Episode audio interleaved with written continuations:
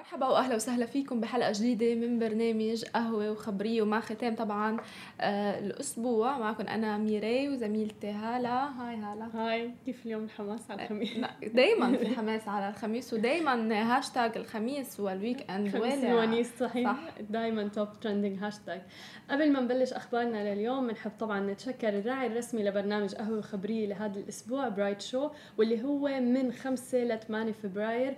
برايت شو هو اللي بيشمع كل الشيء له علاقة بالمقبلين على الزواج والعرايس، واللي بحبوا ياخذوا أفكار حتى من بعضهم عن الفستان، الكيك، تنظيم الحفلة وكل هاي الأمور. فكل اللي مقبل على الزواج لازم يتوجه لبرايت شو. صح. آه لنبدأ طبعا مع أخبارنا، وتحديدا مع الكارثة اللي صارت ليلة مبارح، واللي هو آه لقطات فيديو للحظات انتشار أو انشطار طائرة من نوع بوينج سبعة ثلاثة سبعة أثناء هبوطها بمطار آه صبيحة الدولي باسطنبول. طبعا هيدي القصة ضجت فيها كل شبكات التواصل الاجتماعي، واللافت أنه كانت الطيارة من قسمة لثلاث أقسام، هذا اللي كان فاجئ العالم إن كان بالفيديو أو حتى الصور. يعني منظر فظيع بالفعل. طبعا مش اول مره اللي بتتعرض طيارات لشركه بوينج الشركه العالميه طبعا، وبالاخص طيارات سبعة ثلاثة سبعة بوينج لهيدي المشاكل. ان كان بدات بطيارات من اربع سنين انه هبطت، حتى طياره بايران وغيرها لحديت امبارح بتركيا، وبدت الطائره وهي بتسير على المدرج بيظل طبعا هطول الامطار الغزيره قبل ان تخرج فجاه من المدرج وتسقط. هي بعد هي جاي طياره طبعا من ازمير لمطار باسطنبول، وهي وعم بتنزل انقطعت او انحدرت طبعا وانقسمت لثلاث اقسام ودلع فيها النيران. وبعد ما ارتبطت بالمدرج انشطرت الطائره التابعه لشركه بيغاسوس التركيه بيغاسوس التركيه الخاصه لثلاث اجزاء، والطائره البوينغ سبعة ثلاثة سبعة كانت بتقل مئة وسبعة وسبعين راكبا اضافه لافراد الطاقم، ومن بيناتهم العديد من طبعا الاشخاص من من مختلف البلدان. وبيرجح انه الحادث وقع بس بسبب الأمطار الغزيرة اللي هطلت على اسطنبول. وقال حاكم اسطنبول على علي تم حتى الآن نقل مئة وعشرين جريح للمستشفيات، موضحا أن معظم الجرحى بحالة جيدة باستثناء شخص أو اثنين. طبعا تم تم إعلان وفيات ثلاثة ثلاث وفيات، والبقايا طبعا تضرروا. واللافت بالنظر إنه أعلن أعلنوا تقريبا شخص مفقود ما كان مبين بالاعداد اللي كانت بقلب طياره بوينج سبعة ثلاثة سبعة. طبعا مثل ما ذكرت هناك شخص ما زال على طبعا ما بيعرف اذا على قيد الحياه ولا لا، هو مفقود. هذا اللي لافت بالنظر، فما بيعرفوا بعد وين هو الشخص، اذا يمكن كان اشلاءه تفتتت او يمكن كان حد الموتور او ما معروف وينه. بس اللافت هلا بالنظر انه لو حتى مع هطول الامطار واللي كان مسبب الاساسي هو هطول صحيح. الامطار ما في داعي او طياره تكون هيك مقسمه ثلاثة اقسام. يعني فعلا غريب كتير كان الفيديو، وكل الناس داولوه حتى على السوشيال ميديا، واثار الرعب عند كتير ناس، وكان خبر عاجل يعني هذا الموضوع امبارح حتى نزلناه يعني على السوشيال ميديا. آه بس فعلا منظر الفيديو كيف انه طياره تنقسم نصين يعني جدا غريب. وهلا مثلا انه بسبب امطار يعني كتير غريب الموضوع، انه طياره انت ما عم تحكي على صح. واللي اكثر كوارث اللي هي شركه بوينج اللي صحيح. عم بتعاني، يعني الحظ اللي سيء عم تطلع ببوينج سبعة ثلاثة سبعة معروفه. يعني كل اخبارنا يعني للاسف السلبيه عن والحوادث عم تكون ل سبعة ثلاثة سبعة وعلى بوينج. يعني هذا اللي لافت، وان كان في هطول امطار وان كان حضرت وان كان وقعت، شو سبب الاسامه هذه القسم؟ يعني في حالات وعالم عم تقول انه كانها لعبه بالضبط. هي مش لعبه، هي طياره مش مسحه هالقد تنقسم يعني بتاريخ البشريه. طيران بيغاسوس معروف يعني التركي، فانا طالعه فيه سابقا يعني، فانه عادي طياره عاديه مثل مثل كل الطيارات.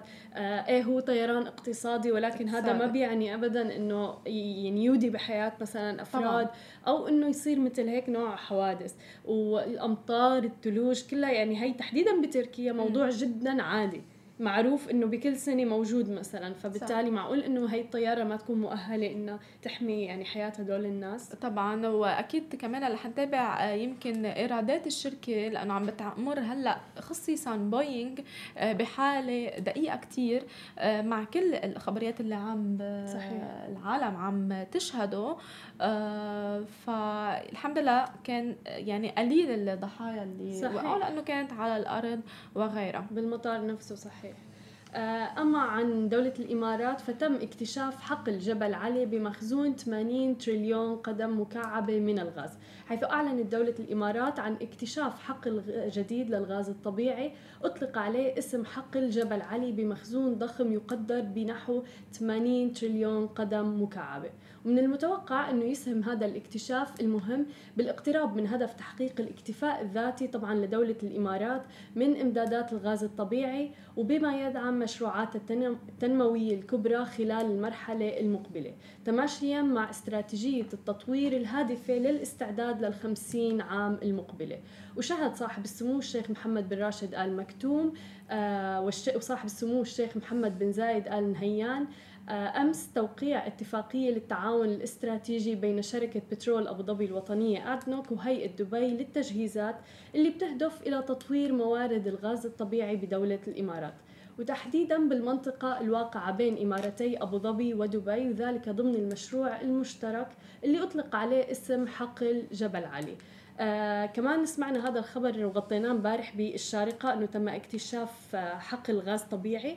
آه فعلا هي الأخبار حلوة لسبب أنه بنشوف أنه دولة الإمارات آه كل ما لها هلا عم توصل لمرحلة الاكتفاء الذاتي تحديدا بمثل هيك موارد جدا جدا مهمة مثل الغاز الطبيعي. طبعا حلو دائما تتسخر كل شيء لا يكتشفوا وين الغاز وغيره من النفط وغيره من الموارد، إن كان هذا دائما بنقول يعني كمان الإمارات العربية المتحدة بتعتمد على السياحة، بس بنفس الوقت ما في هول الموارد كتير قوية وبتقوي الاقتصاد، وهذا يمكن أساس البلد بشكل عام.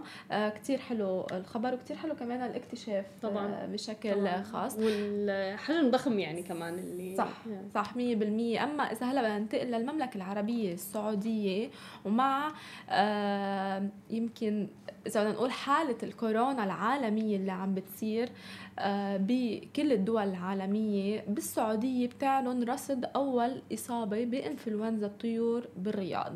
طبعا إنفلونزا الطيور هو منه جديد، كان سبق و آه رصد ببعض الدول قبل قبل سنوات، لكن هلا بتعلن السعوديه عن رصد اصابه بانفلونزا الطيور تحديدا بالرياض. وقالت وزاره الوزاره انه فريق الطوارئ تمكن من السيطره على الاصابه بعد تطبيق الاجراءات التنفيذيه لحظ الطوارئ بالموقع.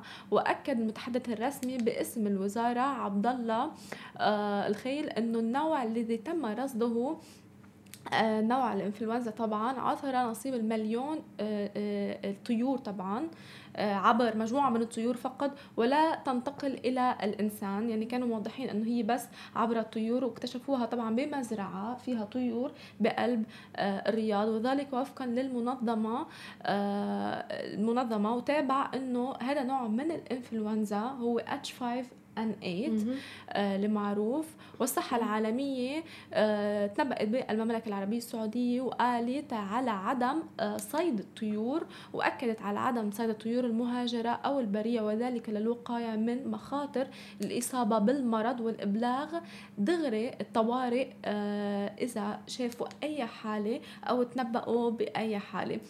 هلا مع حاله الكورونا وكل العالم متخوفه بتصير حيلا شيء او حيلا مرض الواحد يطلع فايرال او ينتشر بالعالم والعالم تصير تتداول. وطبعا اكدت وزاره الصحه، وهذا لعلى اي وزاره صحه باي دوله ناخذ منها المعلومات، المصدر صحيح، المصدر الموثوق مية بالمية. اكدت انه هي بس للطيور ما اصابت انسان، بس لانه هذه المزرعه موجود بقلبها العديد من الطيور وادى الى موت عديد من الطيور، بس كمان نبأت انه ما في صيد، ما حدا يصطاد لمنعا لانتشار يمكن المرض او باي حاله بشكل عام. يعني هذا الموضوع كتير مهم تحديدا هلا بهالفتره اللي ضاجه فيها السوشيال ميديا بفيروس كورونا وكل هالامور، انه عن جد الواحد ينتبه للمصدر الرئيسي والمصدر الموثوق من هي الاخبار، لانه عن جد عم يعني بتصير الرعب بقلوب الناس، و يعني ما بعرف، غريب الموضوع ولازم الواحد ينتبه له لحتى ما الواحد يخاف بشكل ما إله داعي. طبعا عرفتي كيف، مثل ما انت قلتي هذا مثلا مو ما بيوصل للانسان ولا اخر، بس انه توخوا حذركم بهي المعلومات. فبتوقع وزارات الصحه دائما بكل دوله هي المصدر الرئيسي لكل هي المعلومات. مم. اما بعد الفاصل فكورونا بترفع عمله بيتكوين الرقميه بنسبه عشرة بالمية، خليكم معنا. كورونا بيرفع عملة بيتكوين الرقمية بنسبة عشرة بالمية، حيث شهدت عملة بيتكوين الرقمية المشفرة واحدة من أقوى انتعاشاتها، حيث ارتفعت قيمتها بنسبة عشرة بالمية خلال الأسبوع الجاري، وبشكل عام اكتسبت ثلاثين بالمية منذ نهاية ألفين وتسعطعش. فهي العملة المشفرة ارتفعت بتزامن مع تسبب المخاوف من تفشي فيروس كورونا المعروف، وفي صدمة للأسواق الأسهم العالمية، حيث حققت مع بداية العام الحالي ألفين وعشرين أفضل أداء إلى، حيث وصل سعرها إلى تسعة آلاف وثلاثمية دولار. وطبعا شعور المستثمرين بالقلق والتوتر من انتشار فيروس كورونا هو ليس العامل الوحيد اللي ساهم بدفع بيتكوين إلى الأعلى، حيث لفت شون ديجي الرئيس التنفيذي للشركة الرقمية ديجيكس إلى أن ارتفاع العملة المشفرة مرتبط بالشكوك الاقتصادية المستمرة. وقال ديجي أن المخاوف المستمرة بشأن العلاقات التجارية بين الولايات المتحدة والصين تحديدا، والمخاوف من خروج بريطانيا من الاتحاد الأوروبي، والتوتر السياسي بين اليابان وكوريا الجنوبية، كل عوامل عززت أسعار البيتكوين. لكن من الواضح أنه الفيروس الصيني هو أكبر محفز في الآونة الأخيرة، فعم نشوف أنه بيتكوين هو الرابح الأكبر يمكن بفيروس كورونا واللي عم بيصير حاليا، بحيث أنه ارتفع بنسبة جدا جدا كبيرة عشرة بالمية كتير، والرقم تسعة آلاف وثلاثمية رقم كبير أيضا. صح، بس هيدا اللي بب... كمان دايما بنقول بيطرح نفسه أنه مع كل هيدا الأزمات العالمية اللي عم بتصير آه كرمال آه كورونا، وعم يتأثر فيها المصارف وعم يتأثر كلها، فأخذ فرصتها هلأ البيتكوين والعملات المشفرة بشكل خاص وعم ترتفع. آه ما بعرف إذا هيدا بيحط شكوك أو علامات استفهام، بس أصلا العملات المشفرة بشكل عام هي مثل البورصة، بدها تطلع آه وتنزل. صحيح.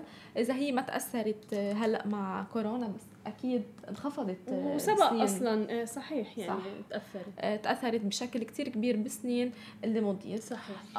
أما هلأ عن جاريت بيل بيطلق مؤسسة لكرة القدم الإلكترونية، وبيتقاسم طبعا ملكية المؤسسة الجديدة بيل ومجموعة من ثمانية وثلاثين انترتينمنت، كما وجه بيل الدعوة للمهتمين بهذا النوع من المنافسة حول العالم للاشتراك بمسابقة لاكتشاف المواهب، رح تسمح للمتميزين بفرصة لتوقيع عقد مع مع العديد من الفرق. وقال بيل في بيان أن هناك أوجه شبه بين كرة القدم والرياضة الإلكترونية، وهو أنك في الحالتين أو بالحالتين تحتاج للالتزام والتضحية بالفعل للوصول للقمة الرياضية اللي بتشارك فيها. أو بتخطط المؤسسة الجديدة للتوسع اللي بتدخل منافسات خارج إجراف الفيفا. حلو كتير المبادرة منه لينتج مثل فريق لإله بعيدا عن الفريق التراديشنال أو التقليدي، فريق إلكتروني. يعني هلا الإي سبورت أصلا أصلا مكتسح الكون كله يعني، وكتير حلو إنه نشوف مثل يعني هيك شيء كمان داخل بالإي سبورت والجيمينج، وشيء إلكتروني يعني مختلف تماما. أما إذا بدنا نحكي عن سيارات وسيارة هامر، فسيارة هامر الجديدة رح تكون كهربائية وبلا انبعاثات. نحن مثل ما شفنا كل الشركات عم تتجه نحو الأمور الصديقة بالبيئة والاستدامة، حيث أعلنت جي إم سي عن نيتا طرح سيارة هامر الكهربائية اللي بتقدم تصميم جريء مع قدرات متفوقة إلى عالم السيارات الكهربائية، وحيث يأتي ذلك ضمن إعلان بعنوان ثورة هادئة من المقرر عرضه خلال مباراة كرة القدم الأمريكية في عطلة نهاية الأسبوع. ويوضح الإعلان مقاييس الأداء المذهلة المتوقعة من أول مركبة كهربائية من جي إم سي، إلى جانب الهدوء اللافت اللي بتشتهر فيه السيارات الكهربائية. وبتستعرض هامر البراعة وقدرات التصميم والهندسة المتفوقة لعلامة جي إم سي، واللي بتتضمن قوة بتبلغ ألف حصان وأحد عشر ألف وخمسمية رطل للقدم من عزم الدوران، وتسارع من الصفر إلى ستين ميل في الساعة خلال ثلاث ثواني. معروفة سيارة هامر بضخامتها فعلا بالأصوات اللي بتطلع منها، فغريب إنه نشوف سيارة هامر تحديدا كسيارة كهربائية وبلا انبعاثات. يعني نحن متعودين عليها انها ضخمه وقويه يعني جدا السياره. مثل ما قلتي هلا اصلا عم ينطلقوا حتى اللكجيريز كار او حتى البراند تبعول الكارز اللي هن كتير فخمين، عم عم ياخذوا مسار انه يطلقوا مجموعه من السيارات الكهربائيه. هامر بتحسيها هيك ضخمه، ويعني خارج ما خارجه شوي هيك تكون صديقه للبيئه صديقه للبيئه بس حلو كتير هدول المبادره. يعني من هون لكم سنه تقريبا، من هون لعشر سنين ما بقى حنشوف سيارات بعتقد تماما الا اي كار. آه بالتالي اللي يمكن كمان آه مع تقدم السنين وقليه النفط، فهذا كمان بيساعد يكونوا السيارات على الكهرباء مش على البنزين. يعني اول ما سمعنا بخبريه انه السيارات رح تكون كلها كهربائيه كلاتنا استغربنا، قلنا مستحيل بهالكم سنوات القادمه انه يصير هيك. بس نحن كل يوم تقريبا عنا خبر عم نغطي صح. من شركه سياره يعني كبيره وعالميه، وعم بيطلقوا هلا السيارات الكهربائيه واللي بتكون بلا انبعاثات وصديقه للبيئه مية بالمية.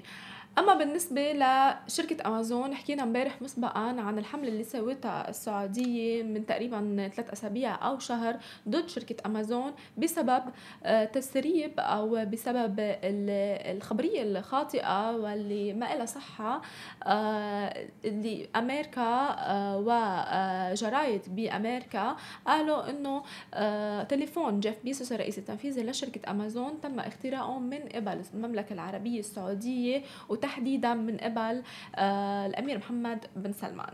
بعيدا عن هذا الموضوع، بيعتقد الكل طبعا إيرادات شركة أمازون ممكن تنخفض بسنة ألفين وعشرين، ولا سيما إذا بدنا نحط فئة بس بقلب السعودية. وطبعا الأرقام رح تجي لنشوف من هون لتقريبا شهر قد رح يكون كل التعاملات بقلب السعودية، إن كان بعد في عالم ما حذفت شركة أمازون أو تطبيق أمازون من تليفونها. بعيدا عن هذه المشكلة، إيرادات شركة أمازون أعلنتها ل سنة ألفين وتسعطعش وأكثر من سبعين مليار دولار إرادة إيرادات شركة أمازون.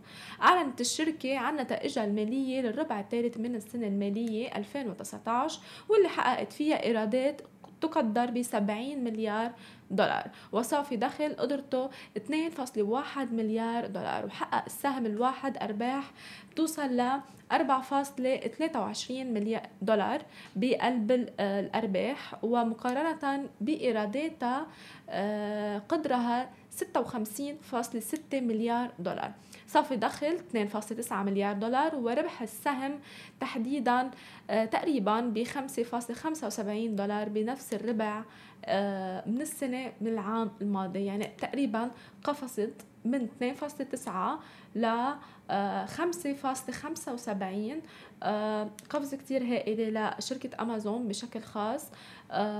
أكثر من سبعة مليار دولار رقم كتير ضخم صحيح للشركة. آه طبعا مثل ما بنعرف قد ما يكون في منافسة عالمية، أمازون بتضلها اخذ كمان الصدارة آه لأنه عندها آه منتجات من كل بلاد العالم، وكل البلاد العالم بيستخدموها إن كان عالميا وحتى بالمنطقة صحيح. العربية. تحسي ما في شيء بيهز هاي الشركات الكبيرة، يعني أمازون صح. أو آه قد ما طلع آه أشياء ضدهم أو شيء هيك، بتوقع إنه عن جد يعني مكتسحين السوق، وبتوقع الأساس البنية يعني مهني صار لهم سنوات بالسوق. ف يعني صعب انه يتزعزعوا، فبنشوف دائما ارقامهم دائما عاليه. امبارح طرحنا موضوع سواء كان مزحه او لا، موضوع الامازون ديتينج اللي ممكن تشتري شريك حياتك عن طريق امازون، بس حتى هذا الموضوع اذا فعلا طلع من امازون فهو حركه ماركتينج جدا ذكيه. طبعاً كل الناس كانت عم تحكي فيه امبارح وعم تعمل شير له، فبالتالي رجعوا حببوا الناس بامازون. وحتى لو العالم يمكن انا بعد متعامل مع امازون، امبارح لما شفت هاي الخبريه تذكرت انا بدي اطلب شغلي من امازون. تماماً. رجعت رحت طلبت لانه انا كنت ناسي الموضوع. تماماً. فطبعا هيدي خطوه كتير ذكيه من الماركتينج ديبارتمنت. صحيح. اما عن لوي فيتون اللي هو البراند العالميه، فقرروا انه يقتحموا عالم المطاعم. نحن بنعرف انه لوي فيتون معروف بالحقائب، آه بالبراندات اللكجريوس خلينا نقول، ولكن هلا رح نشوفهم بالمطاعم.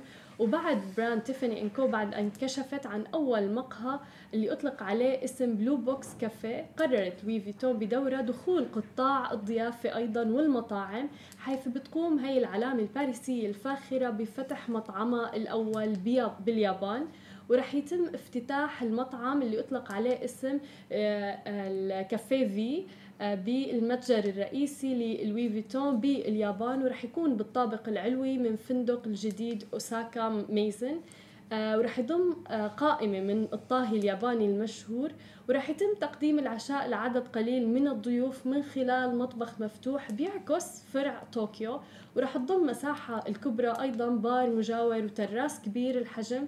وتم تأكيد افتتاح المطعم من قبل رئيس مجلس الإدارة والمدير التنفيذي لشركة لوي فيتون مايكل بورك، اللي لمح إلى أن المطاعم وحتى الفنادق يمكن أن تكون وسيلة لتوسيع الشركة المستقبلية اللي هي إل في إم إتش الشركة الأم للوي فيتون، بينما سيتم افتتاح بوتيك لوي فيتون في الأول من شباط، وسيبدأ المطعم عمله بتاريخ خمسة عشر من الشهر ذاته.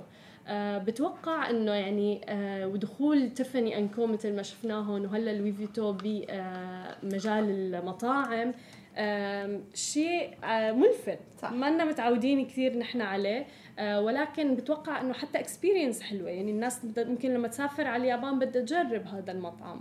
طبعا اكيد بدها تجرب، خاصه لمحبي لوي فيتون بحبوا في عالم طبعا لها عالمها الخاص وبتحب تعمل هذا الاكسبيرينس ب محلات فاخرة. بس هل لوي فيتون مرأة يمكن بأزمة هذا اللي أنا اقتصادية عم تلجأ لفتح يمكن مطعم، أو هل لأنه في منافسة كتير كبيرة؟ طبعا. ومنعرف أكتر اثنين براندز ممكن اللي هن يمكن بشوي في كومبيتيشن بيناتهم أو منافسة، إيرمس ولوي فيتون. فهول الاثنين دايما في منافسة. قد ايه إيرادات إيرمس اللي بخليها أصلا هي ما تعتمد إنه تفتح مثل كافيه جديد أو تعمل، مع إنه عندها قصص طبعا غير إيرمس. بس شو شو الهدف من لوي فيتون، وشو الهدف أصلا الاستحواذ على تماما الشركة شركة المجوهرات تيفاني أند كو؟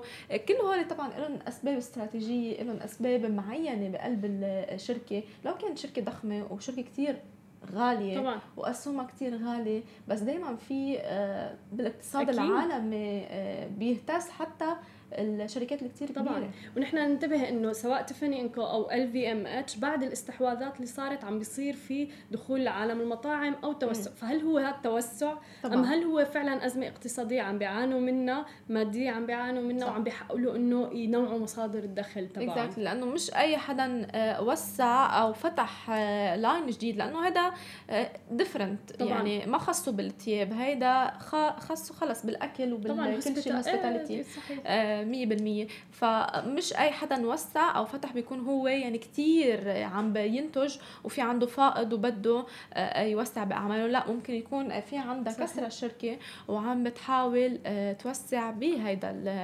المنطلق لتحط دخل جديد. صحيح. أو مصدر جديد. بتوقع إذا بنتابع الأسوق الأسهم صح. وأسهم إل في إم إتش كيف بتكون بالفترات القادمة، بتوقع هذا بيكون دليل قاطع لنعرف كل شيء إذا فعلا الموضوع توسع أو لا. أما بعد الإعلان فالفيلم السوري من أجل سما رح يحصد على جائزة أفضل وثائقي. خليكم معنا. الإمارات العربية المتحدة بتطلق إنذار جديد بخصوص مرض كورونا. الانذار الجديد طبعا اطلقته امبارح تحديدا بوزارة الصحة، واعلنت وكشفت وزارة الصحة عن قيامها بتنشيط نظام للانذار المبكر للنظام بجميع مرافق الرعاية الصحية التابعة للبلاد والتابعة للإمارات العربية المتحدة بشأن معرفة الفيروس إذا تمكن من أي شخص، وهذا التعرف بسرعة على الأفراد الأكثر عرضة لخطر الإصابة بعدوى فيروس كورونا.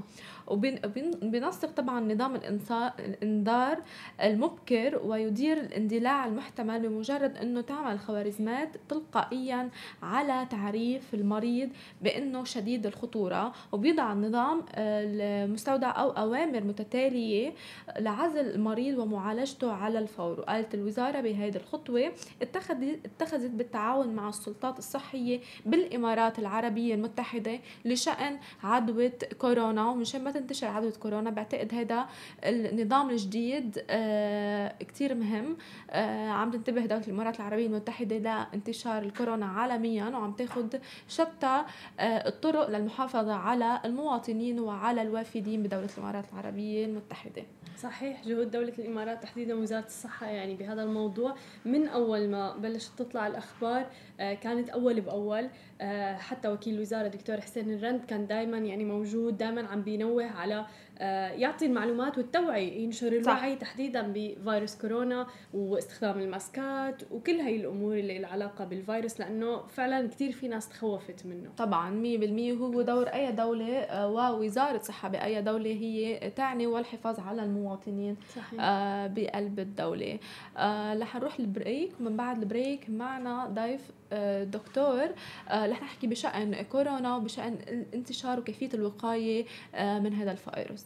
معنا عم نحكي عن مرض كورونا والفيروس كورونا اللي انتشر بشكل كتير كبير وفي معلومات كمان خاطئة عنه، فبالتالي اليوم معنا بالاستوديو الدكتور سيف درويش أخصائي طب المجتمع والمتحدث الرسمي باسم جمعية الإمارات للصحة العامة. أهلا وسهلا فيك دكتور. يا مرحبا بك أختي، الله يسلمك. يا هلا يا هلا. حابين نسمع منك أول شيء عن مرض وفيروس كورونا وشو المعلومات حوله، لأنه ضروري كتير التوعية بهذا الموضوع. صحيح، شوفي الأول فيروس كورونا من يوم ما طلع وانتشر ظهرت عندنا يعني حالة كبيرة من الخوف والهلع، ويمكن طبيعة المعلومات اللي الناس يتداولوها معلومات أغلبها أو نسبة كبيرة منها غير صحيحة، ومعلومات شوية يعني نقدر نقول عنها يعني فيها كثير من التهويل. وبعض الجهات يمكن الحكومية ما ما ما تصرح كثير بالأرقام والكذا، فالناس عندهم بعض الخوف من هذا الموضوع، وهذا دورنا احنا نيه كيف ان احنا كاعلاميين وكناس متخصصين في المجال الطبي ممكن ان احنا نغير وجهه نظر المجتمع وننقل لهم الصوره الحقيقيه. احنا ما نبغى نهول وما نبغى نهون، نبغى نقدم الموضوع بحجمه الطبيعي. حلو. آه طب دكتور، مثل ما ذكرت هلا انتشر كثير موضوع كورونا، اذا بدنا نحكي آه حالاته او يمكن اذا الواحد اصيب فيه قد ايه درجه الخطوره بيكون على الشخص؟ احنا كأطباء دائما نقيس الخطورة بنسبة الوفيات أولا. إذا شفنا نسبة الوفيات يعني خلينا نرجع شوي للورا شوي. عندك فيروس كورونا هذا كفيروس تم اكتشافه في سنة ألف وتسعمية وتقريبا سبعة وثلاثين. أوكي. سنة سبعة وثلاثين كان اكتشف في الطيور فقط، في الدجاج خصوصا. في سنة ألف وتسعمية وخمسة وستين تم اكتشافه في البشر. فقبل كذا ما كان يعدي البشر. من سنة ألف وتسعمية وخمسة وستين لين الحين ظهرت ظهرت عندنا الحالات. من الأشياء اللي الناس ما تعرفها إن تقريبا ثلاثين بالمية من حالات الكومن كولد اللي هي البرد العادي، الانفلونزا العادية اللي الناس تصاب فيها، ثلاثين بالمية منها سببها فيروسات كورونا. لأن فيروسات كورونا هي عائلة كبيرة، مجموعة كبيرة من الفيروسات، حد منها مثلا إذا تتذكروا اللي هي السارس اللي طلع في ألفين واثنين، ما لحقتوا عليه في ألفين واثنين طلعت جائحة نفس القصة، ويعني نسبة وفيات كانت عالية. أيضا كان عندك الإنفلونزا الإبل اللي يسموها اللي هي الميرس اللي هي متلازمة الشرق الأوسط التنفسية. نسبة الوفيات في سارس كانت عشرة بالمية، يعني من كل مية شخص مصاب في عشرة يموتون. في إنفلونزا الإبل كان خمسة وثلاثين بالمية من كل شخث مية شخص يصاب في عندك خمسة وثلاثين يتوفوا. لكن في فيروس كورونا الحالي اللي احنا نواجهه من كل مية شخص يصاب في اثنين فقط يموتون، يعني نسبة الوفيات اثنين بالمية. طبعا هاي نسبة أقل من نسبة الوفيات من الإنفلونزا العادية. فهو كمرض الرشح يعني الرشح العادي اللي يصاب كل سنة، يعني الإنفلونزا إيه مثلا كمثال. فالموضوع تم تهويله، واغلب الوفيات حقيقه من الناس اللي عندهم مشاكل اخرى. مم. يعني واحد عنده مشكله مناعه، واحد مم. عنده مشكله في الكلى، مشكله امراض قلب، امراض اخرى، كبير في السن وكذا. اي هذا اللي ممكن نسبه الوفيات تكون عندهم عاليه، لكن الناس الطبيعيين اللي مناعتهم طبيعيه مم. حقيقه الامر ان المرض هو ما ياثر فيهم ذاك التاثير الكبير. ونسبة كبيرة من المصابين أصلاً ما يعرفون أن عندهم كورونا، لأنه هو يجي على هيئة برد عادي. هو هذا السؤال، شو أعراضه تحديداً؟ كيف أعرف إنه أعراض برد عادية؟ لا، حتى الطبيب اللي بيقول لك أنا عرفت أن هذا كورونا هذا غير صادق، لأن حقيقة الأمر أعراض طبيعية جداً.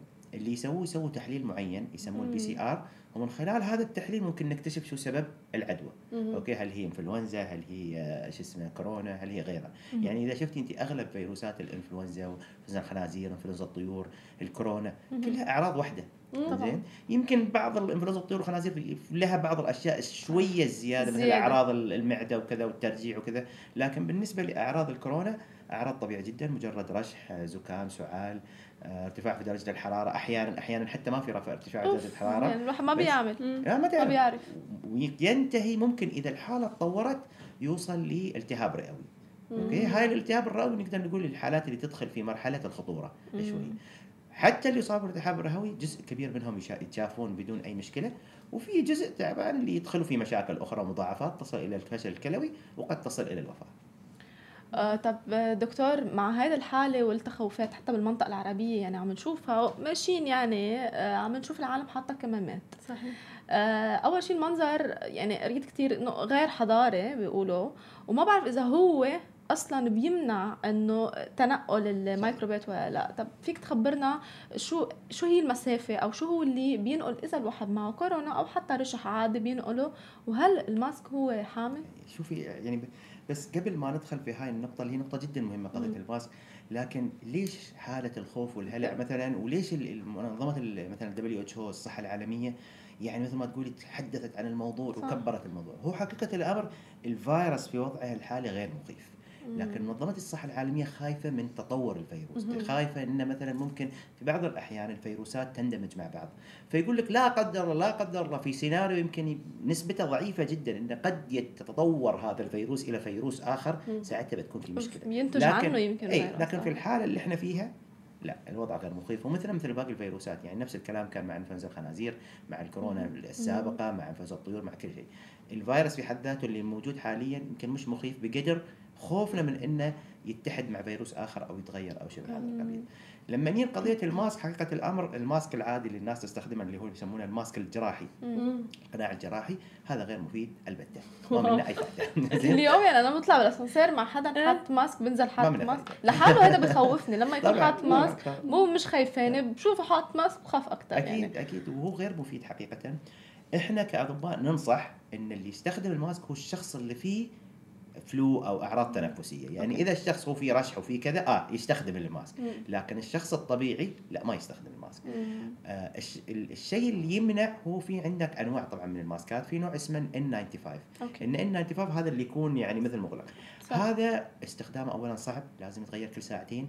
أوه. وغير هذا وذاك اللي شخص اللي عنده مشاكل تنفسيه المفروض ما يلبسه لانه ياثر على التنفس حتى. مم. فهذا قصه صعبه يعني، ومستحيل انا اقول لك مستحيل حد يقدر يقعد مثلا خمس ساعات عشر ساعات هو لابس هذا القناع. أه. أه. فطالما ان الانسان ما يقدر يستخدمه زين، فالقناع العادي اصلا ما يفيد، واصلا القناع العادي اذا استخدم بطريقه خاطئه ممكن يعني مثل ما تقولي حتى يكون سبب في انتقال بعض المشاكل طبعا، لانه عباره عن شو اذا هو مفتوح من الجوانب، اذا دخل هو هني بيكون انترابت زين، فهو لازم يكون له اسلوب معين في تسكيره وفي كذا. سامعين يعني ممكن الماسك صدمه يعني صدمه يمكن الماسك هو يسبب بمرض. طيب. طبعا هذا في في, في حالات يعني يمكن اكستريم كيسز او نظريا يعني خطر مم. نظري، لكن بشكل عام احنا ما ننصح ان الشخص العادي الطبيعي انه يستخدم الماسك العادي. مم. المرض ينتقل يسمونه يعني طريق الانتقال، طريقه الانتقال يسمونه ايربورن انفكشن. ففي هاي الحاله تعرفوا اكثر شيء ممكن ينقل المرض هو الاسطح. اه اوكي زين، عشان كذا احنا دائما نقول مهم جدا ان الانسان غسل يغسل ايده. طب. مهم جدا ان الانسان يكون مهتم بمكان شو اسمه المكان اللي قاعد فيه. ففي وحده من الخوات سالتني في يوم ما كنت اسوي محاضره، فقالت لي انا مصاب بحاله وسواس وأربعة وعشرين ساعه ماسكه المنظفات وجالسه تنظف البيت. قلت لها يا اختي انت في البيت حد يجيك زوار قالت لي يعني احيانا. قلت لها طالما ما اجازاير في الكورونا ما بيدخل كورونا عندك. الكورونا ما بيدق الباب يدخل هنا. فطبعا اذا اجى حد وعنده اعراض تنفسيه كان كذا ولاحظت انه مزكم مثلا ساعتها يعني لابد من التنظيف بشكل كبير. لكن اذا الانسان يعني انت بشكل طبيعي بشكل مكان مجال عملك ولا كذا يعني العمليه مش بهذه الطريقه يعني بالاسطح غالبا. الاسطح بالاسطح يعني اذا خصوصا اذا كان واحد عطس او كح او كذا على السطح اللي هو رذاذ اللي بيطلع الرذاذ هذا ممكن. طب يعني هذا ما في داعي الواحد تتخوف من الاماكن اللي بتعجق، خاصه مثلا في اماكن كثير بتعجق هون الواحد ده عم بيخاف يمكن يروح للاحتكاك بالعالم يعني هذا ما دخل. لا طبعا هي العمليه في النهايه يعني شوفي التعامل مع الفيروسات بشكل عام صح محتاج حجر لا محتاج حذر، لكن ايضا على مدى التاريخ الإنساني تتكلم من ملايين وآلاف السنين الفيروسات هاي موجودة والإنسان هذا موجود وفي تداخل وتفاعل ما بيننا وما بينهم. زين هذا يعني قدرنا في هذا الكوكب. فلا بد ان احنا نفهم طبيعه الفيروس، نفهم كيف الفيروسات تشتغل وكيف تنتقل للبشر، لكن عمليه ان احنا نغير في حياتنا ونغير في عاداتنا عشان الفيروسات. اعتقد ان في امراض كثيره اكثر ومشاكل اكثر بالحياه. مرض مثل مرض الملاريا يقتل سنويا صح. مليون شخص صحيح. مليون شخص سنويا احنا نتكلم في افريقيا وفي اسيا وفي اماكن متعدده مليون شخص سنويا. فالكورونا لين الحين كل اللي ماتوا فيه تحديد خمسمية وخمسين مم. شخص تقريبا صح نسبه كبيره عدد كبير. احنا حتى موت شخص واحد بالنسبه لنا نعتبره مأساة، لكن انت تتكلم خمسمية شخص من ثمانية وعشرين ألف حاله طبعا تعتبر نسبة قليلة بالنسبة لباقي الأمراض. طب دكتور ما عن موضوع مثلا قالوا إنه الفيروس إجا من الحيوانات والخفاش وهي الأمور، شو صحة هاي؟ نشوفي عندنا الحين كذا نظرية. يعني أولا سمعنا نظرية المؤامرات صحيح هي إن هي مختبرات ومختبرات صينية وقال لك لا مختبرات ماش عارف من وين مختبرات، وفي ناس قال لك لا هو عبارة عن فيروس الإيدز وحطوا عليه بعض الفيروسات الأخرى وهي ما سمعتها بعد يعني مشاعة جدا يعني وسمعناها أيضا. طبعا هذا كله كلام غير صحيح وكلام فاضي لأن طبيعة الفيروسات إنها تتغير مع الوقت. آه فيروس بسيط نسمع عنه يوميا اللي هو الإنفلونزا مثلا. الإنفلونزا لا تطعيم كل سنة مختلف عن السنة الماضية. ليش؟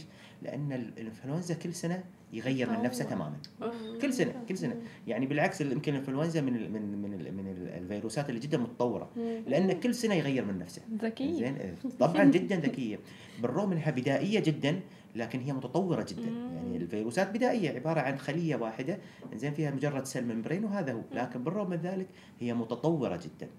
الفيروسات بشكل عام طبيعتها أنها تتفاعل مع البشر تتفاعل مع كذا. فهل هذا اللي قاعدين نشوفه مع فيروس كورونا مختلف عن معرفتنا لتاريخ الفيروسات؟ لا مش مختلف. مش مختلف هذا هو الطبيعي اللي يسويه الفيروسات أنها تتغير وتتغير.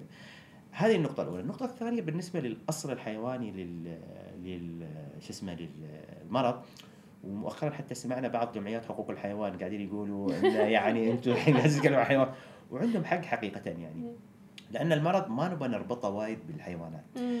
يمكن التعامل الخاطئ مع الحيوانات هو اللي فيه مشكلة. مم. هذه نقطة.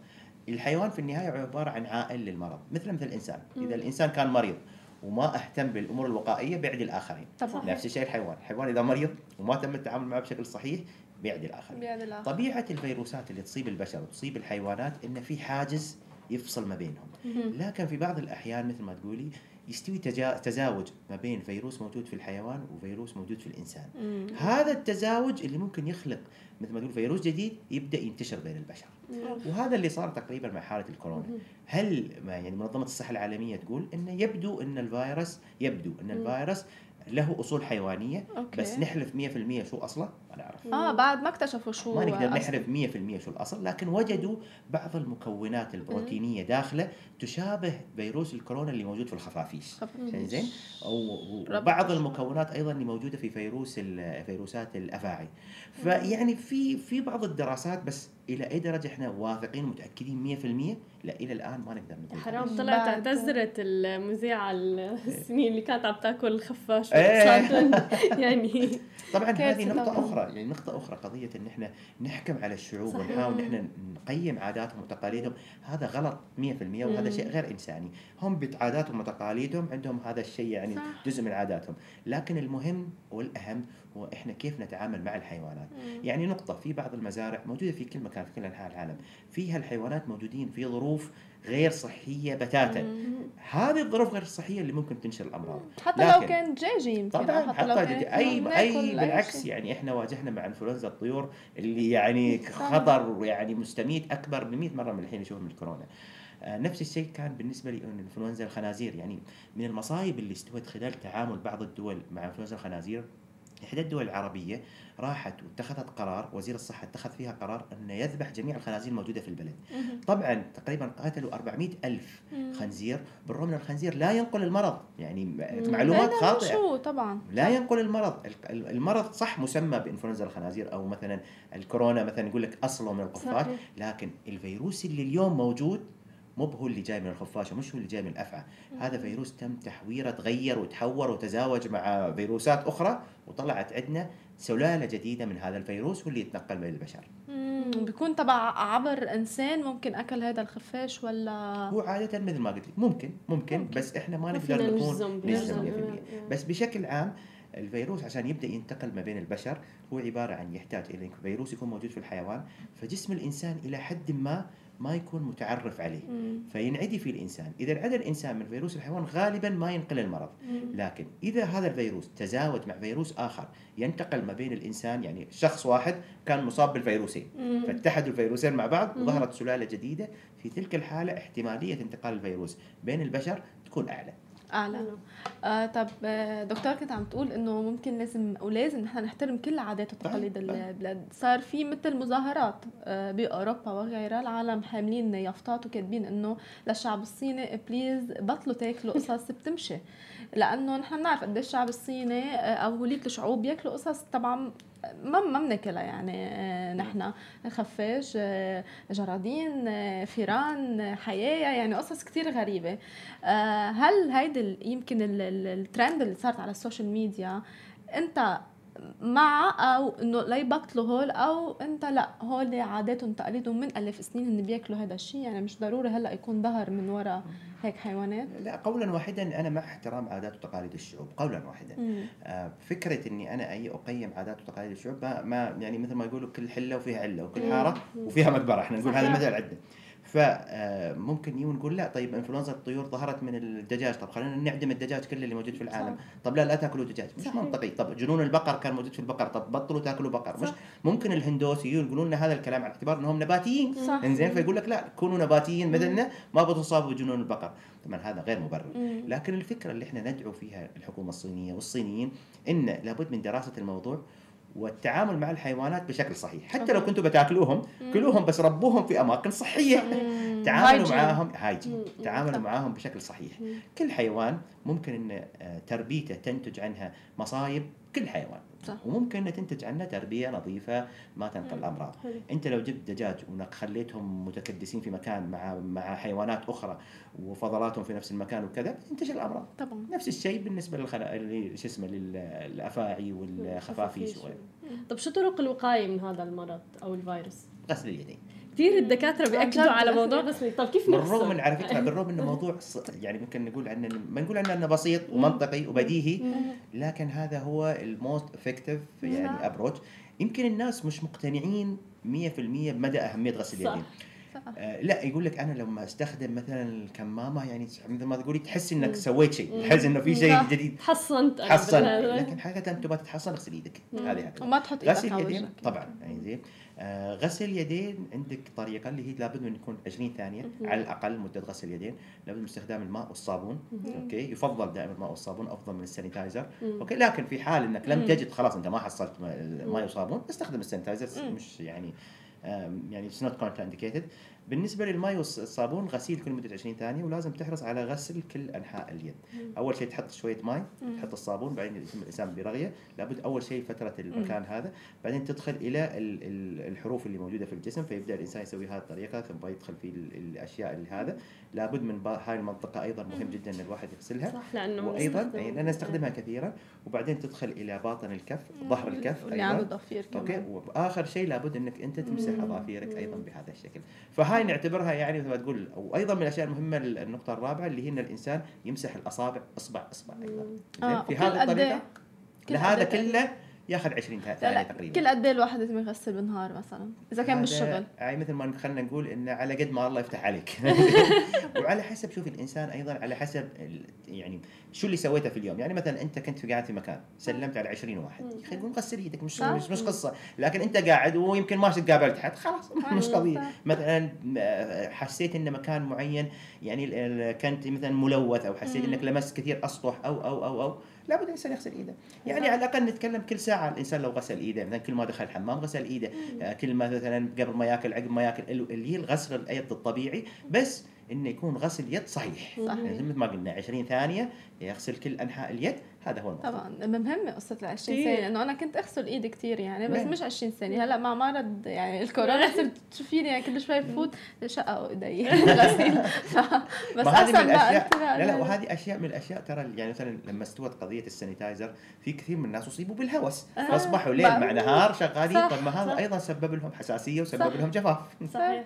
طب شو عن العسل؟ هل بيقي من الكورونا من الفيروس؟ او حقيقه الامر ان العسل وخصوصا انواع معينه من العسل، هي عسل المنوقع خصوصا، مم. هذا من الانواع اللي لها فائده كبيره جدا في البكتيريا. أوكي. ثابت معروف صحيح، لانه هو اللي يسويه بالضبط هو ما يشفي من البكتيريا، مم. هو يقلل من معدلات انقسام البكتيريا، فيقلل نمو البكتيريا، فممكن فرصه ان جهاز المناعه زي ما تقول يشتغل والانتيبيوتيك يشتغل، ممكن يحسن شوي من ال من ال يعني ايضا مش مش العلاج السحري، يعني ما يكون عندي بكتيريا بقول بستخدم عسل وخلاص بتعالجني، لا، العمليه يعني عامل مساعد طفيف خلينا نقول.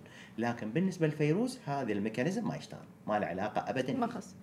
طب دكتور، طب شو علاقه انتشروا هلا كثير يعني اليانسون والجنزبيل بال... بشكل عام الاشياء الطبيعيه هاي من ينسون وزنجبيل وهاي الامور، هاي من الامور اللي بوستنج المناعه، مم. تقوي المناعه، خصوصا ايضا الكركم مثلا، الكركم صح، فهي من الاشياء تقوي المناعه، مم. بس هذا ما بيكون مثل ما تقول خط الدفاع الاول لك امام الفيروس، مم. اوكي، هذا عامل مساعد، مم. اوكي، يعني الانسان المفروض يستخدمه بحياته الطبيعيه، مم. ولا ننسى نقطه، كل شيء يزيد عن حده ينقلب ضده. أيوة. طالما انت صح. تستخدمه بالشكل المنطقي العقلاني، اوكي، خلاص هذا يكون ممارستك الطبيعيه اليوميه. أه. اوكي، لكن مو انا واحد اصيب بالمرض بيقول لك انا بستخدم فقط هالاشياء وما بتعالج طبعاً. او ما بروح استخدم اي ادويه. صحيح. طبعا العلاج هو سبورتيف تريتمنت، يستخدم فيه طبعا السوائل، اكثر من السوائل، الاشياء اللي هي مثل ما تقولوا لي يعني الاشياء السمتوماتيك، يعني اشياء مثلا في رشح يسووا له شيء للرشح، في حساسيه يسووا حساسيه، في صداع يستخدم شيء للصداع، يعني عباره عن علاج الاعراض وليس علاج المرض نفسه. حلو.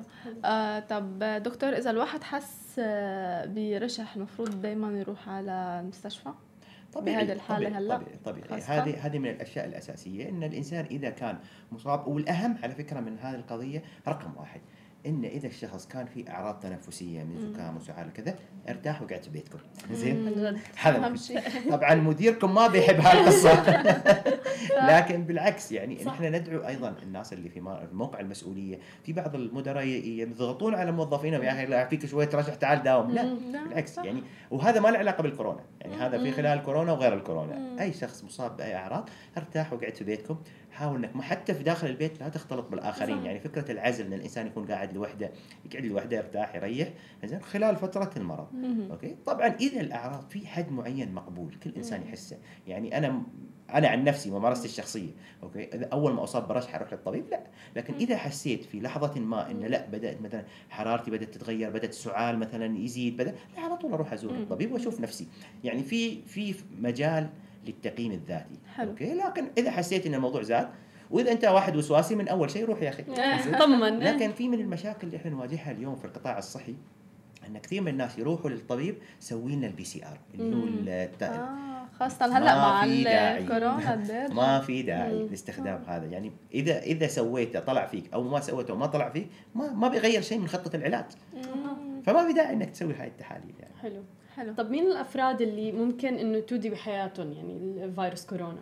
مثل ما قلنا لك اليوم الاشخاص اللي عندهم مشاكل اخرى، مم. يعني مثلا شخص عنده مشكله مناعه، مم. شخص عنده مثلا الامراض المزمنه كثير منها، مم. المصابين بامراض السرطانات، المصابين بنقص المناعه المكتسبه، المسا... يعني اي شيء ياثر على جهاز المناعه بشكل كبير، طبعا هذا هو الشخص اللي احنا نخاف عليه، نحن نخاف عليه. نعم. حلو، لانه في في كثير معلومات خاطئه حول فيروس كورونا، يعني في كثير ناس لما انتشر وفعلا هلا اصاب كل العالم الناس صارت تفكر انه اذا صبت انا فيه يعني انا خلص بدي اتوفى او بدي اسوي شيء. فهي من اكبر يعني اتوقع المعلومات الخاطئه عن هذا الفيروس. صحيح. ولا ويعني تسمع انه مثلا حد يقول لك عملوا له فيروس كورونا، التحليل فيروس كورونا، عملوا له تحليل فيروس كورونا، هو والله يشفيه يا جماعه، طيب ان شاء الله الله يشفيه والله يسهل عليه كل شيء، لكن يعني تسعين بالمئة ما بيكون فيه، وحتى او تسعة وتسعين بالمئة ما بيكون فيه، وحتى لو كان فيه العمليه مش بهذا الخوف، مش بهذا الحجم، مش بهذه الخطوره.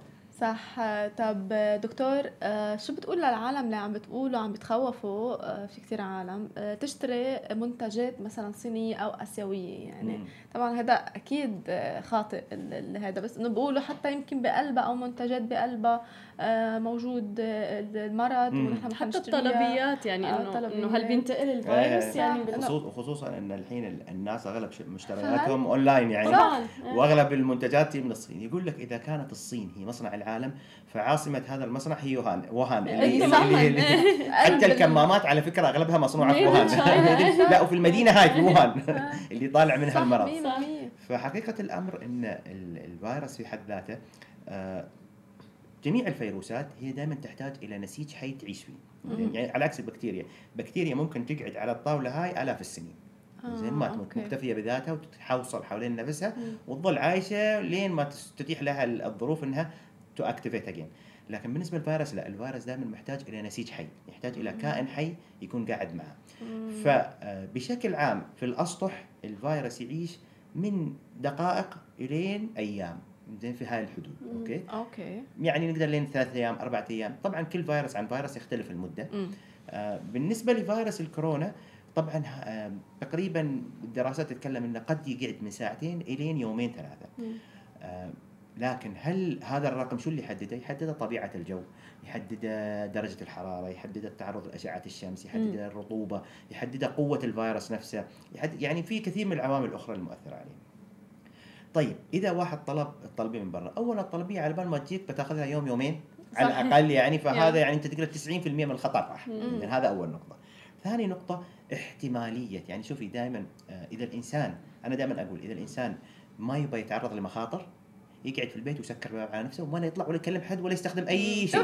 طبعا طبعا انت مجرد طلوعك للشارع هذا ريسك، كل شيء ريسك، ريسك سيارة، ممكن مجرد انك تمسك موبايل، اي الكتروني، حتى الكهرباء في بيتك هي ريسك، كل شيء في بيتك هو ريسك، لكن اتس كالكوليتد ريسك، هو ريسك محسوب، هو خطر مخاطره محسوبه.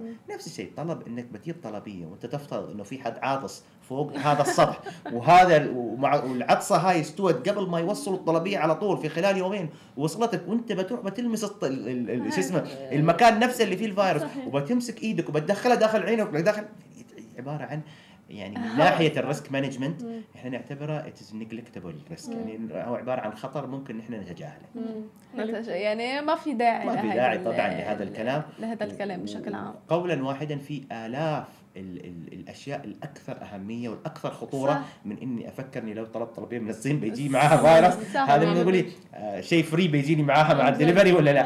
صح. آه طب دكتور الحالات اللي بتصيب فيروس كورونا كان في يمكن مثل احصائيات، هي بتصيب اكثر الرجال ام النساء؟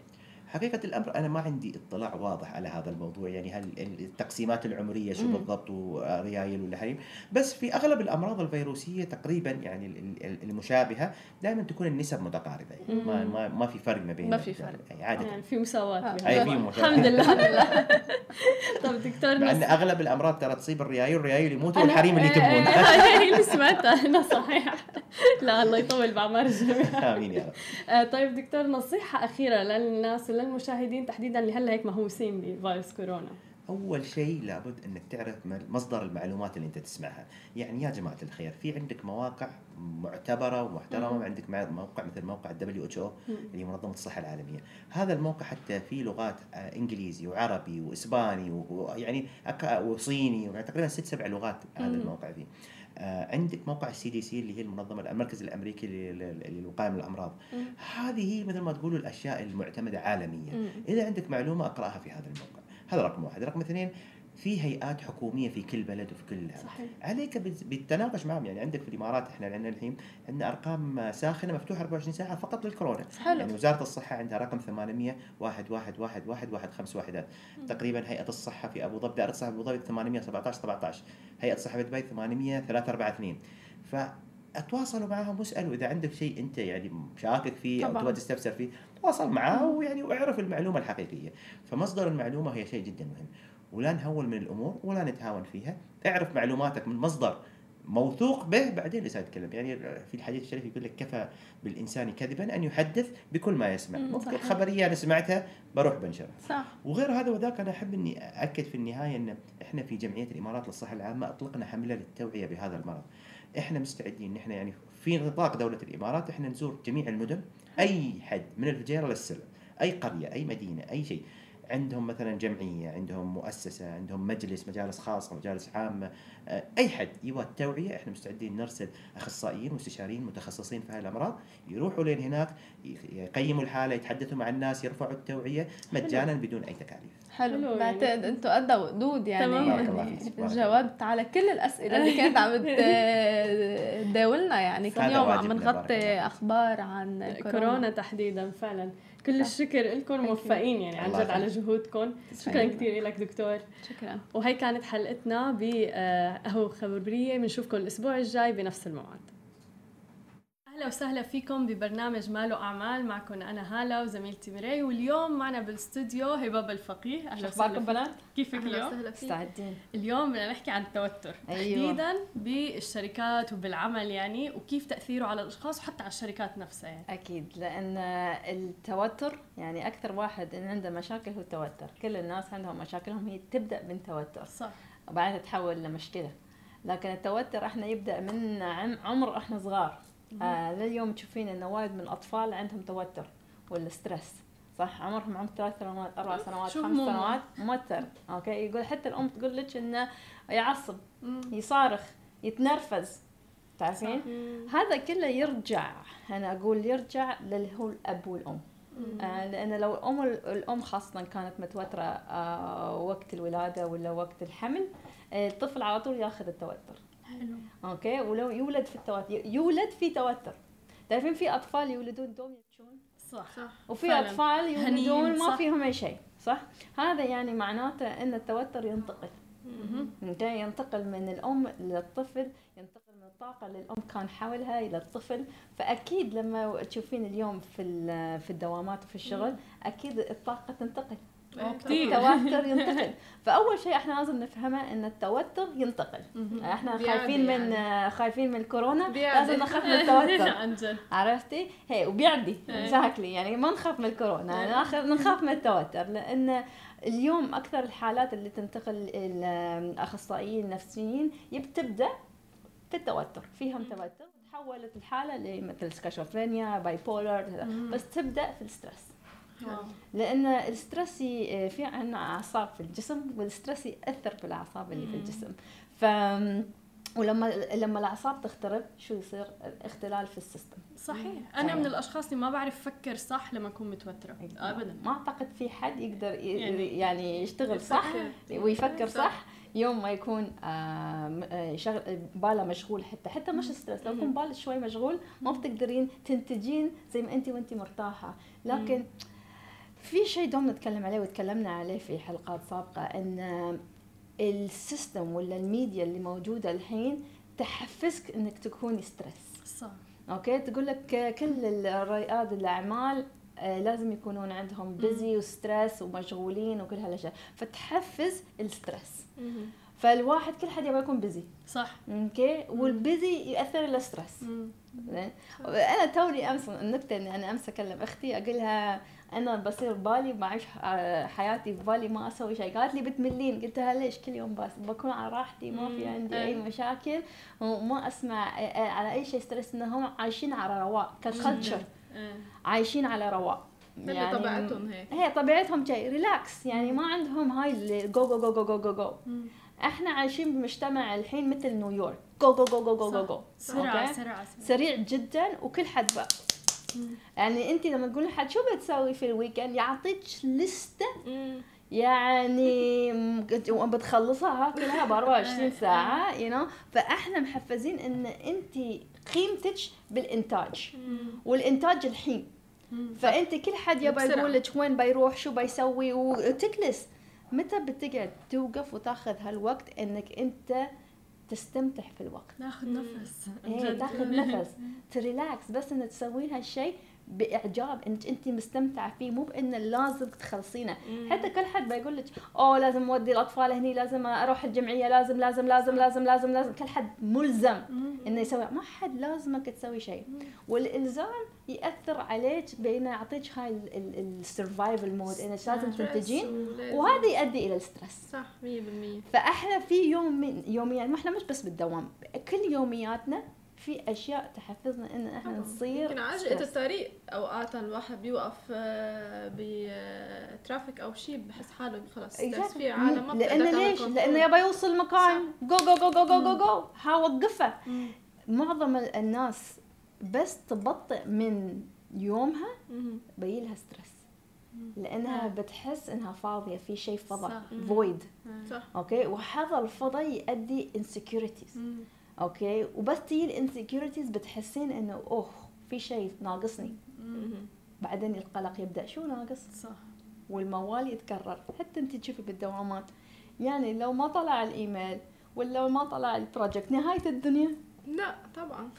يعني فعلا بعيش الواحد فعلا بدوامه، بتحسي انه لا نهايه العالم، نهايه العالم، نهايه العالم احنا نقول لانه مو بنهايه العالم بالضبط. اوكي، لكن انت تحسين كأنها نهايه العالم، وانت بمخك بعقليتك كونتي قصه خرافيه، فيلم هندي. طب هبه، كيف نتعامل مع هول الاشخاص اللي بالشغل، وخاصه اذا كانوا يمكن اصحاب شغل دائما ستريس مثلا؟ كثير اصحاب شغل دائما ستريس، وبتصير كارثه اذا الشغله يعني ما صارت. كيف نقدر نحن نتعامل معهم كرمال ما ياثروا علينا؟ انت كوني هاديه، لانك لو هو معصب وانت تنرفزتي ولا قلقتي معاه يتشوك، تتشوك الطاقه. اوكي، تصير هاي انتنسيتي. صح. اوكي، لكن لو انت قاعده بانر بيس، مهما صار انت ما ما تاثر محيطك، يعني ما تاثر محيطك. بتعرفي لانه بتصير مثل سيركل دوامي، يعني مثلا خلينا نقول مدير الشركه متوتر، آه بيجي بعدين سينيور مانجمنت تتوتر لانه هو رمانه التوتر، بعدين المانجرز اللي تحتهم بيتوتروا، بعدين عن جد بيرمي الشركه بتتوتر. بالضبط، كل واحد بيرمي التوتر. شو شو سوى كل حد من هالاشخاص؟ آه سمح للشخص الثاني انه يوتر، اخذ التوتر منهم. انت تقبلينه ولا ما تقبلينه؟ انت قبلتي، لما انت قبلتيها كيفك، انت قبلتي تتحملي شو يصير. سو الواحد لازم هو يعمل يمكن واقع لحاله. اكزاكتلي، انت انت مو فاضي تقبلين. انا يعني الاشياء حولي تقدر تتفالت، انا ما استيل سنتر. ما بتحسي هذا من طبيعه الانسان؟ لا، لان انا مو طبيعتي، انا عصبيه، ومعروفه ان انا كنت عصبيه جدا. اوكي، عصبيه جدا، معروفه كنت ان انا عصبيه جدا. اوكي، يعني كان يعني المثل دقني بنقع، يعني انا دقيتيني بنقع، يعني هذا. امي عصبيه، اهلي كلهم هاي ستريس فاميلي، انا غيرت من حالي. الحين مهما يصير انا اوكي اوكي عادي، بنعالج الموضوع اصلا عادي. يعني طب في كثير عالم نسمعهم على فكره بيقولوا يا ريت تكون مثلا ربع هداوتك، او يا ريت هيك الكارثه بتكون. انت عندك الاختيار، هو تدريب، هو تدريب العقل انه يرجع لحالته الطبيعيه. حال الحاله الطبيعيه هو الريلاكسيشن، اوكي، هو الالاينمنت. اوكي، انت لازم تعلمين عقلك الباطني انه يرجع لهالشيء، مثل العضلات، هو ما بيصير بيوم وليله، مم. لكن انت تكرار تكرار، ومرات يعني الواحد يتنافس يقول لا لا لا لا نرجع. مم. انت يور ان كنترول اوف يور سيلف، انت لازم دوم تكونين ان كنترول، يعني ما في حد يقدر يسيطر عليك. احنا نتكلم تكلمنا عليه، هاي هاي العبوديه، اوكي، هاي العبوديه، ما تخلين حد يسيطر عليك انت وعلى شعورك واحاسيسك. فانت كانسانه لازم تقولي اوكي شو ينرفزني في هالموضوع، شو انا احتاج. مرات والله هو بس ديب بريث وخلصنا، راح راح هدأتي. لكن شو احنا نصير لما احنا نكون بتوتر؟ صح، حتى دقات قلب الواحد وتكتمين، ما تتنفسين اكشلي. كل حد شو يسوي؟ هذا يقطع السيركيليشن في في الجسم ولا العقل، فالعقل يكون ستريس زياده. الحين كأنه صار في اسد في الحجره، لان انت شو لما تشوفين الاسد شو بتسوي؟ ولا بتقولي اكيد. فمديرك صار اسد صح. يعني لو حطيت لك اسد في الحجره ومديرك بتتعاملي معه بنفس الطريقه، فهل هذا شيء محرج؟ يعني هل هذا عقلي؟ يعني ان لا. الانسان ياثر عليك بكلمه ولا برياكشن بهالكثر؟ في ناس كثير حتى بتتوتر على مستوى مثلا علقت بزحمه، هلا بدي اوصل على الشغل متاخره، بدي اسمع كلمه او كذا او هيك. انا كنت من الاشخاص اللي اتوتر على ابسط الامور بصراحه. ليش؟ مشان ما اسمع كلمه من حدا مثلا. هلا فعلا لانه اخذي نفس بس، اوكي مو اخذت الدنيا، لانه عن جد بحس الواحد عم يركض ركض بالحياه على شو. ومرات هو بس تحتاجين تليفون ولا تحتاجين كلمه ولا كوميونيكيشن. يعني مثلا مديرك مقطع روحه ومش قادر ومزعلان، اوكي لازم تستفهمين شو هو اللي بالضبط زعلان منه. هذا هو خطأ يعني أثر على الشركة بملايين، ولا هو سمول تكنيكال ايشو، اوكي انت تتعلمي منها والنكست تايم ما يصير الشيء صح، تتعلم انه وتقول له خلاص فهمت وتعلمت. لكن معظم الناس بس احد يقول لهم في مشكله يقول لك انا مالي، ما انا ما سويتها، الشخص سواها، الشخص سواها. فالمدير ولا رئيس الشركه يقول شوها ما حد يبى حتى يقول ان انا انا غلط، اوكي يتهرب كلهم يتهربون صح. فهي ستريسز مور ويضغط عليكم اكثر لانه ما حد بيجي يقول انا اللي غلط ولا هي انا بتحمل الغلطه خلاص. بس تاخذين تتحملين غلطتك العالم كله تتغير. اه صح. if you apologize for your mistakes العالم كله تتغير. اوكي بس انك تاخذين انت تاخذين الموضوع تقول انا انا انا خلاص. انت عمرك قلتي لحد انا غلطت الشخص قال لك ااا زعلان منه يعني بيخجل غلط ومرت الثاني خلاص ما خلصنا ينتهي الموضوع بس انك تقولين انا اللي اخذت انا اللي غلط صح. مرات ولكن في الشركات معظمها يخافون اوكي يقولوا لا لو انا قلت انا غلط بعدين بيتذكرون ولما نسوي الرواتب والبونس وفنش كذا لا لا لا يا اوكي. لكن لو انت تسكرين الموضوع بالكامل تقولي خلاص انا انا غلط وانا بدبر الموضوع واخليه عندي. والواحد دائما يقول كمان انه what's the worst that can happen، مش اسوأ شيء ممكن يصير معه الواحد. اي ما خلصنا اكيد كامل يعني بشكل عام. طب هبه اذا بدنا نعطي هيك شوي يمكن مش نصائح نصائح يمكن قصص نعملها انت بدرب العالم فيها كرمال يخفوا من الستريس. breathing اهم شيء يعني اول شيء البريدنج. اوكي والثاني ثينج از باوز انك تاخذين تو... احنا رياكتيف نيشن اوكي بس حد يقول لك كلمه على طول رياكشن ها على طول بتردين حتى من غير تفكير صح. فاهمين باوز عشان هاي البوز يخلي العقل يكون الكلمه اللي يحتاج تكونها من غير الرياكشن. لما انت تشي تلقائيا تردين على شيء هذا جاي من تريجر صح اوكي. فالتريجر هاي عقلك الباطني سوى اوفر رايد على عقلك الواعي اوكي وخلص الوعي ما صار ان كنترول فالكلمه اللي بتطلع مو بتكون الكلمه الصحيحه. ومعظم الاوقات تسعين بالمية الشخص بيندم بعد طبعا لان هاي تريجر بعشر دقائق هاي تريجر عرفتي لان انت ما كان بوعيك انك تكلمتي هالكلمه هاي شيء جاي من خلل في السيستم عرفتي. فبوز لسن اسمعي خلي الشخص يتكلم خلي الشخص يقول اللي يباه والبوز واللسن. معظم الناس يقولوا لنا مشاكلهم واللي شو يبونه بس لو سمعنا من غير ما نكون ديفنسيف صح اوكي. لو بس نسمع الكلمه من A to Z بنخليه يكلم الموضوع يكمل الموضوع ويقول لنا انا شيء شعرت واسالي اسئله عشان تستفهمينه انت اكثر. مم. فبس تسمعي للشخص تقدرين تكونكت ولها الكونكشن اللي بتحل المشكله. لكن شو احنا الحين يوم يصير صارت المشكله هذا يتكلم هذا يرد رياكشن رياكشن هذا يقاطع اوكي ولا واحد سامع الثاني تماماً. وبعدين المشكله تتحول الى شيء زياده عن اللزوم ولا اكبر من ما هي. حتى هو الشخص بيكون عم بيحكي هذاك الثاني بيكون عم بفكر كيف بده يرد ويدافع عن نفسه يعني ف... حلو يعني هذا يتحل كل مشاكلك مو بس اكزاكتلي يعني. اكثر من مشاكلك في الدوام مشاكلك العائليه مشاكلك مع اي انسان. بريز باوز اند لسن حلو بس مو اكثر من بسيطه بس شوفي يعني لان بس احنا من يوم ما احنا صغار يعني انت تشوفين من انت يوم صغيره امك متوتره ابوك متوتر التوتر تشوفين كل يوم يعني على الفلوس على البشاكير على ال... على كل شيء متوترين كل يوم تشوفيه. فانت صار مخك يشوف هذا الشيء طبيعي. صح. ما تشوفين حد ريلاكس طول الوقت، الاقليه الناس ريلاكس طول الوقت، فشو العقل الباطني يقول لك؟ It's normal انك تكوني ستريس. حتى اذا شفت شخص تقولي انه شو هذا شو الكلام، اقول له هذا صاحي اعطينا اللي انت ماخذه، يعني على طول النكت تتحول. صح، اعطينا من اللي انت ما شو ماخذ، اه ان شاء الله يخليك، الله يعطيني رواقك. اكزاكتلي، فعلى طول نطنز حتى على الانسان الرايق. اوكي، فهذا يعني احنا من احنا صغار واحنا يعني اليوم تشوفينا يعني انت تتمنين تكوني في هذا، لأن الإنسان اللي عنده الكنترول السلف كنترول ولا أو عايش في بيس في مخه، أنت شوفي كيف الحين مخك فيه مئة ألف شيء ومخه فاضي مرتاح. يعني وهذا الشعور يعني أحسن شعور في العالم عن جد.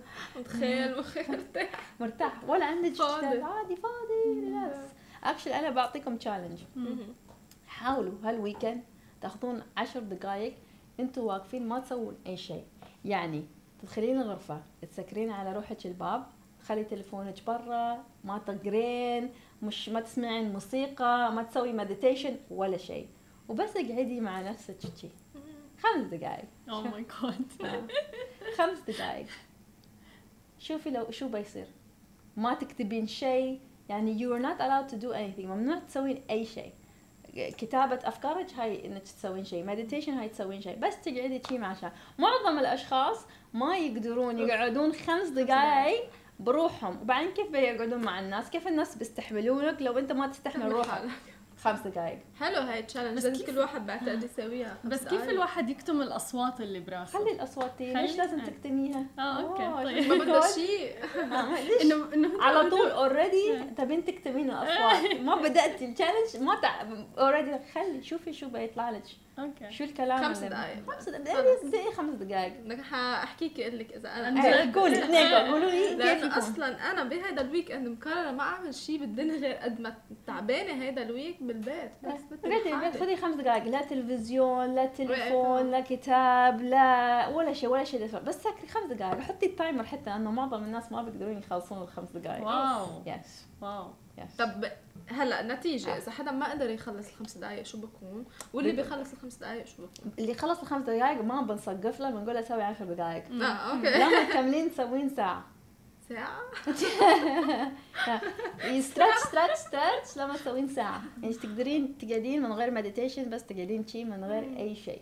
ها تدربين مخك انه يوقف، ولا حتى نشرب كوفي مثلا ولا شيء ولا ماي، وبس تقعدين بس شيء. وانتي قاعدة مع حالك ساعة؟ أنا سويت ثلاث ساعات. أوه. من غير أي فكر، من غير شيء، حتى حتى أخلي أفكاري تروح مكان، أخليها ترجع عادي بكيفها. يعني this is relaxation. أنا خلاص you're able to spend time with yourself. وأنا لما بدأت كان دقيقة، ما قدرت أسوي أكثر من دقيقة قبل ثلاث سنوات. واحد جورو أعطاني هالتشالنج، لأن كنت أدوم أتحلطم أقول إن الناس they're not interesting، قال لي أوكي. انتي يا مس انترستينج، روحي قعدي مع روحك دقيقه. رجعت قلت له ما قدرت اقعد، يعني يعني اول دقيقه قال لي لو انتي ما تقدرين تقعدين مع روحك دقيقه كيف الناس تقعد؟ قلت الناس يقعدون معي ساعات. ها قال لي طيب طيب وانتي ما تقعدين مع روحك ساعات. فبعدين سويت خمس دقائق، اول خمس دقائق اعتقد سويت خمس دقائق لمده اسبوعين لما قدرت اوكي، يعني لان كم مره وقفت وتعدي، يعني ما في مرايه مقابلة ولا شيء ولا شيء، بس يعني حصي حصي كرسي. شوفي ما عم نقدر نتخيل الموضوع. تعرفين لما اعطيها التشالنج كرسي ما فينا نقعد على التخت، لا لا لانك بتنامي شيء مريح اللي على طول بتنامي، فقعدي بكرسي منصوبه يعني تي، بس قاعدي حتى لا تطالعي المنظر. تعرفين ما بتنامي هاي، في ناس يقولون بحط الكرسي على المنظر وبقعد هي، لان شو بتشوفي يو ديستراكت يور مايند. شوفي الشجره، شوفي لها، لا ما شيء ولا في ديستراكشن. اوكي شوفوا كيف انتم حتى الكونسبت انه ولا في ديستراكشن مأثر فيكم الحين، وانتم حتى ما قعدتوا بالحجره. طبعا عرفتي الواحد يعني سجن سوري بفوت على الحمام بفوت معه التليفون، يعني هالزلمه اكزاكتلي. شوفي قالت الكلمه الصح، سجن انفرادي. ايش تخيلي الناس اللي بالسجن انفرادي، انت خمس دقائق في بيتك ما تقدرين. صح عرفتي، بس هذا يدرب يدرب عقلك انه يكون ببيس اند كوايت. اوكي اول اول مره بتكون صعبه، اوكي جربي مره ثانيه بس شوفي شو بيطلع لك. كثير عندي فضول اوكي ايه والافكار بتطلع، الافكار بتقول لك هذا شو هذا ليش احنا لازم انت انت ما فيك شيء خلاص قومي يعني الافكار كلها بتي تحفزك عشان تطلعين من عشان تدستراكت يو لان احنا كل يوم احنا وير ديستراكتد. امس شفت بوست باي جاري في صراحه اكثر فيني صراحه ضحكت. الحين كل العالم يقول لك الموبايلات الموبايلات اه شفتها آه الموبايلات الموبايلات غيرت الاجيال. بعدين حاط لك صوره من الخمسينات ولا هو كل حد في الترين ستيشن ماسك الجريده صح فالجريده انشالت والحين في تليفون. I'm like that's so true. ما تحكوا إن السوشيال ميديا هي اللي غيرت، مش السوشيال ميديا اللي غيرت، هو الناس هو الإنسان دوم يحب الديستراكشن لأن الديستراكشن لو يشيلك يشيلك من الواقع صح أوكي ويشيلك من إنك أنت تركز على أفكارك صح. إحنا مشغولين طول الوقت طول الوقت طول الوقت بأشياء عرفتي فأنت ما عندك حتى دقيقة إن تكلير the thoughts. حلو كليرت. طب وإذا الواحد ما اجتاز يعني خمس دقايق بأول عيدها مرة ثانية كل يوم حطها على البروجرام يو نو إذا حطي ثاني يوم أوكي ثلاث ساعتين ونص ساعتين ونص دقيقتين ونص دقيقتين ونص بعد الدقيقتين ونص أوكي ثلاث دقايق ثلاث دقايق ونص بس انتوا بقى تبداوا خمس دقائق يعني ابغى اشوف عشان نتكلم نتكلم نتكلم الاسبوع الجاي. لا عشان عندي فضول الاسبوع الجاي بنشوف كيف الخمس دقائق تمام. طيب هلا انت هي حكيتي لنا شغلات لازم نعملها، شو الشغلات اللي انت مثلا بتبعدي عنها لتبعدي عنك التوتر؟ لانه مثل ما انت حوالينا التوتر موجود بكل مكان. انا انا ما اتدخل في امور ما تخصني. اوكي حلو كتير. هذا اهم شيء. آه الناس تحب الدراما صح. انا لو شيء ما يعنيني ما اتدخل فيه اوكي انت عندك مشكله مية. حتى لو جيتي قلتي لي على المشكله انا بسالك بس مو بسمعك بسالك انت تبين تقولي لي هالشيء كاخصائيه تبين نصيحه مم. ولا بس تبين تفضفضي اوكي لو قلتي لي انا بس ابغى افضفض اوكي فضفضي خلصتي اوكي بقول لك عندك عشر دقائق تفضفضين لي مم. بعدين نغير السبجكت لأنه مو بلازم أنا أقبل الطاقة هاي م- يعني عرفتي فأنا بعطيك عشر دقائق تأخذين عشر دقائق بعد عشر دقائق أوكي خلاص حبيبتي م- مو بلازم نتكلم عن الموضوع ها براوندريز م- أوكي لو يأتيني كأخصائية نفسية بقول لك بوك سيشن شو يا فلازم تحطين حدودك وما أتدخل بشيء حتى في عائلتي يعني عندهم يكون مشا... مشاكل لو ما أنا أيوة وقالوا لي هبة نبا استشارتك كأخصائية ما أتدخل ما لي دخل. حلو. طب كيف نتعامل مع الاشخاص اللي خاصه بالشغل لان بكل شيء باي توبيك الواحد فتحه بيتحشروا ولا بيزيدوا لايك بيزيدوا عرفتي كيف انه ارى وانا رايي هيك وانا مدخل هيك عرفتي بصير هذا مشاكل وستريس ومثل ما ذكرتي بصير انت لازم تحددين الباوندريز يا تاخذيهم على جنب وتقول لهم شوفي انا انا لاحظت ان انا كل ما اتكلم انت تقول شي شي شي ولا انت تقولين شي اوكي ممكن ثاني مرة يعني إنك تحط موضوع يعني تحط كل حرف على كل نقطة على حرف كل نقطة على حرف أوكي يعني تسوي الباندريز you have to communicate لأن في ناس يسوون هالشيء من ناحية إنهم بس يبون يساعدوكم صح هالنية أنت ما تعرفين نيته ممكن يتكلم ويساعدك ويقول هالأشياء إنه نيته يساعد صح بس وأنت فاهمته إنه هو مو قاعد يساعد يضايق الشيء. طب ومش إذا الواحد راح لعنده وقال له هيك يخلق مثل نوع من لا communication بحياته ما يخلق إيشوز السكوت والكمت هو اللي يخلق سلات لأن كل واحد قال يخترق القصة في مخه صح صح لا فعلا لأنه السيناريوهات بتصير بباله للواحد وفعلا ممكن يكون ما في شيء من الصح يعني صحيح صحيح حلو يعني بعد عنه. بالمناسبة الأسبوع الجاي رح نحكي عن التواصل والكوميونيكيشن أساليب التواصل yes, yes, هذا yes, موضوع تاني جدا مهم yes, سواء yes, yes. على الصعيد الشخصي وحتى بالشركة لأن في ستايلز مختلفة للكوميونيكيشن يعني أنا أبروتشي أنا دايركت أوكي بس عندي ستايل ثاني is expressive اللي أنا أقعد وأعطيك القصة آه في أسلوب إن سرد القصص فأنا من هالشيء لهالشيء لكن في ناس thinkers أوكي وفي ناس ثانيين emotional حلو هي فكل واحد مختلف فلو واحد ايموشنال يبى يحس الاحاسيس ويشوف ان كل احد فاهم وواحد دايركت يتكلمون باي باي في ارر صح واحد يبى شيء شورت صح، وواحد يبي يشرح رايت من غلط من صح، ما حد غلط ما حد صح، صح. كلهم صح، هذا طريقه وهذا طريقه، بس انت لازم تكوني عندك الفطنه انك تعرفين شو الشخص الثاني. صح، انا واخوي هيك، هو بيحب يشرح ويطول، وهي انا مثلا انه يلا هي وانت شو تقولي يلا يعني خلصنا، وهذاك يبي يشرح من اي تو زد، وهو لما انت تشرحين يقول اعطيني زياده معلومات. صح. زين، فهاي الكوميونيكيشن ستايل انت لازم تعرفين الشخص الثاني كيف هيز كوميونيكيشن ستايل، وتغيرين شخصيتك، مو شخصيتك اسلوبك، لانه يكون يماثل اسلوبه. فانت او اخوك يبي طولي له شوي الكلام، يا هلا خلي كلمي شوي زياده، بس هو لازم يعرف انه معك ستريت تو ذا بوينت. حلو، ستريت تو ذا، يعني انا مع امي اسرد لها القصه، عارفه تبى القصه تفاصيل، تبى التفاصيل. مع اختي ستريت تو ذا بوينت، اكس واي زد، خلصنا. لان كل واحد حسب طريقته كمان، والمشكله معظم الكوميونيكيشن يخرب لان كل واحد في اسلوبه. صحيح، حلو، وما في وعي. نكست ويك خلاص، تمام.